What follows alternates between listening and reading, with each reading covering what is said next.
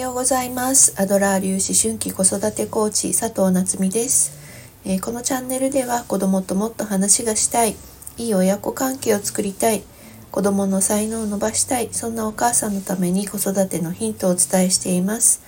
あとはねお母さんがあのご機嫌に過ごせる方法なんかもお伝えしていますえー、今日は、えー、2024年2月17日土曜日ですね。はい。昨日はですね、金曜日ね、昨日の金曜日は、えー、大学時代の友人と大人の遠足として、えー、静岡までね新幹線で行ってちょっと美術館を見たりとかね美味しいものを食べたりとかしてでまた帰りに新幹線にちょこっと乗って熱海で降りてね、えー、また神社に行ったりとかあの温泉に浸かったりとかねして帰ってきました。ねあのそうそれでまた帰夜ね帰ったらあの10時半過ぎぐらいかな、えーと、ママ友がちょっと飲みに行こうぜっていうことで、えー、近所のバーにねちょっと行ってあのインスタでずっと気になっていたお店みたいな感じで、まあ、うちの近所なので、えー、私は何回か行ったことあるんですけど、ま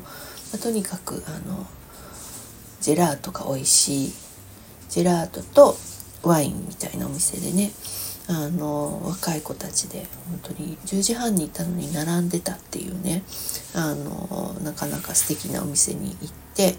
まあ、ちょっといろいろね、えー、学校の話とかえー、子育てのこととか、えー、ねちょっとママ友なので幼稚園からのね仲あの子供が仲のいいママ友なのでちょっとそんな話ね久しぶりなんて話をしてまあ本当に一日あの、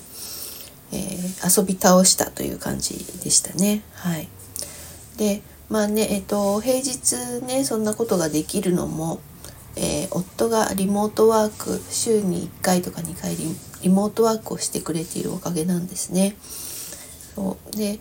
結構ねあのご主人がリモートワークだともう本当に鬱陶しいなんていう話をよく聞くんですけど、ね、お昼ご飯も作らなきゃだしなんか今を占領してるしみたいなね、えー、話をよく聞くんですけど私はもうあの夫がリモートだとやったっていう感じなんですよね。あの結構もうお任せして自分が一日フルで遊び歩けるっていうので あの結構ラッキーって思ったりしています正直なところ。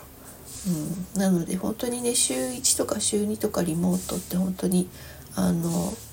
まあ夫も多分楽だと思うんですよね。通勤がないからね。そう。だし、まあ、私もいろいろ助けられるというか、うん、あの、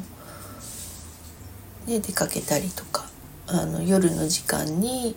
ジムに行ったりとかあと、ね、映画を見に行ったりとかっていうのもできるので結構ねあの夜夜の行動範囲が広がるみたいなところはありますね。まああの中学生なので息子もあのちょっと出かけてくるって言ったら一人で夜もねいられるしちゃんと時間通りに寝るっていうのもできるんだけどやっぱり夕飯の準備がねなかなかできないのでそう夕飯はね誰かと一緒に食べてもらいたいしなんか夕飯コンビニ飯っていうのもね自分が遊びに行くのに夕飯息子だけコンビニ飯っていうのもあれなのでなので夜ねちょっと出かけたい時は夫がリモートの日にしたりしています。うん、でそう大人の遠足も楽しかったですね。そう平日やっぱりねそんなに混んでないし、うん、たまにやっぱりそうやってあの息抜きをするまあ私はたまにじゃなくてしょっちゅうなんですけど、うん、やっぱりお母さんたちねあの毎日頑張ってるからご褒美に一日自分のために使うっていうのもね大事大事かなと思うんです。あのやっぱりうん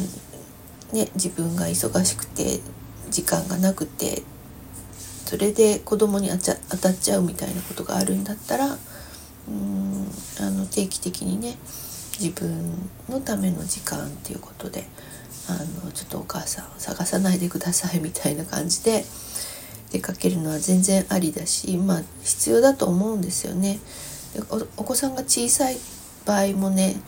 絶対必要だと思うんです。あのちょっと離れて自分の時間を取るっていうのはね、えー、特に必要かなと思うのでそうなんかこうご主人がリモートの時とかね。うん。あとはもう本当に週末でも、えー、ご主人に一日を任せてとか。あとはまあねえっ、ー、とご実家に頼れるんだったらご実家にお願いしてとかね、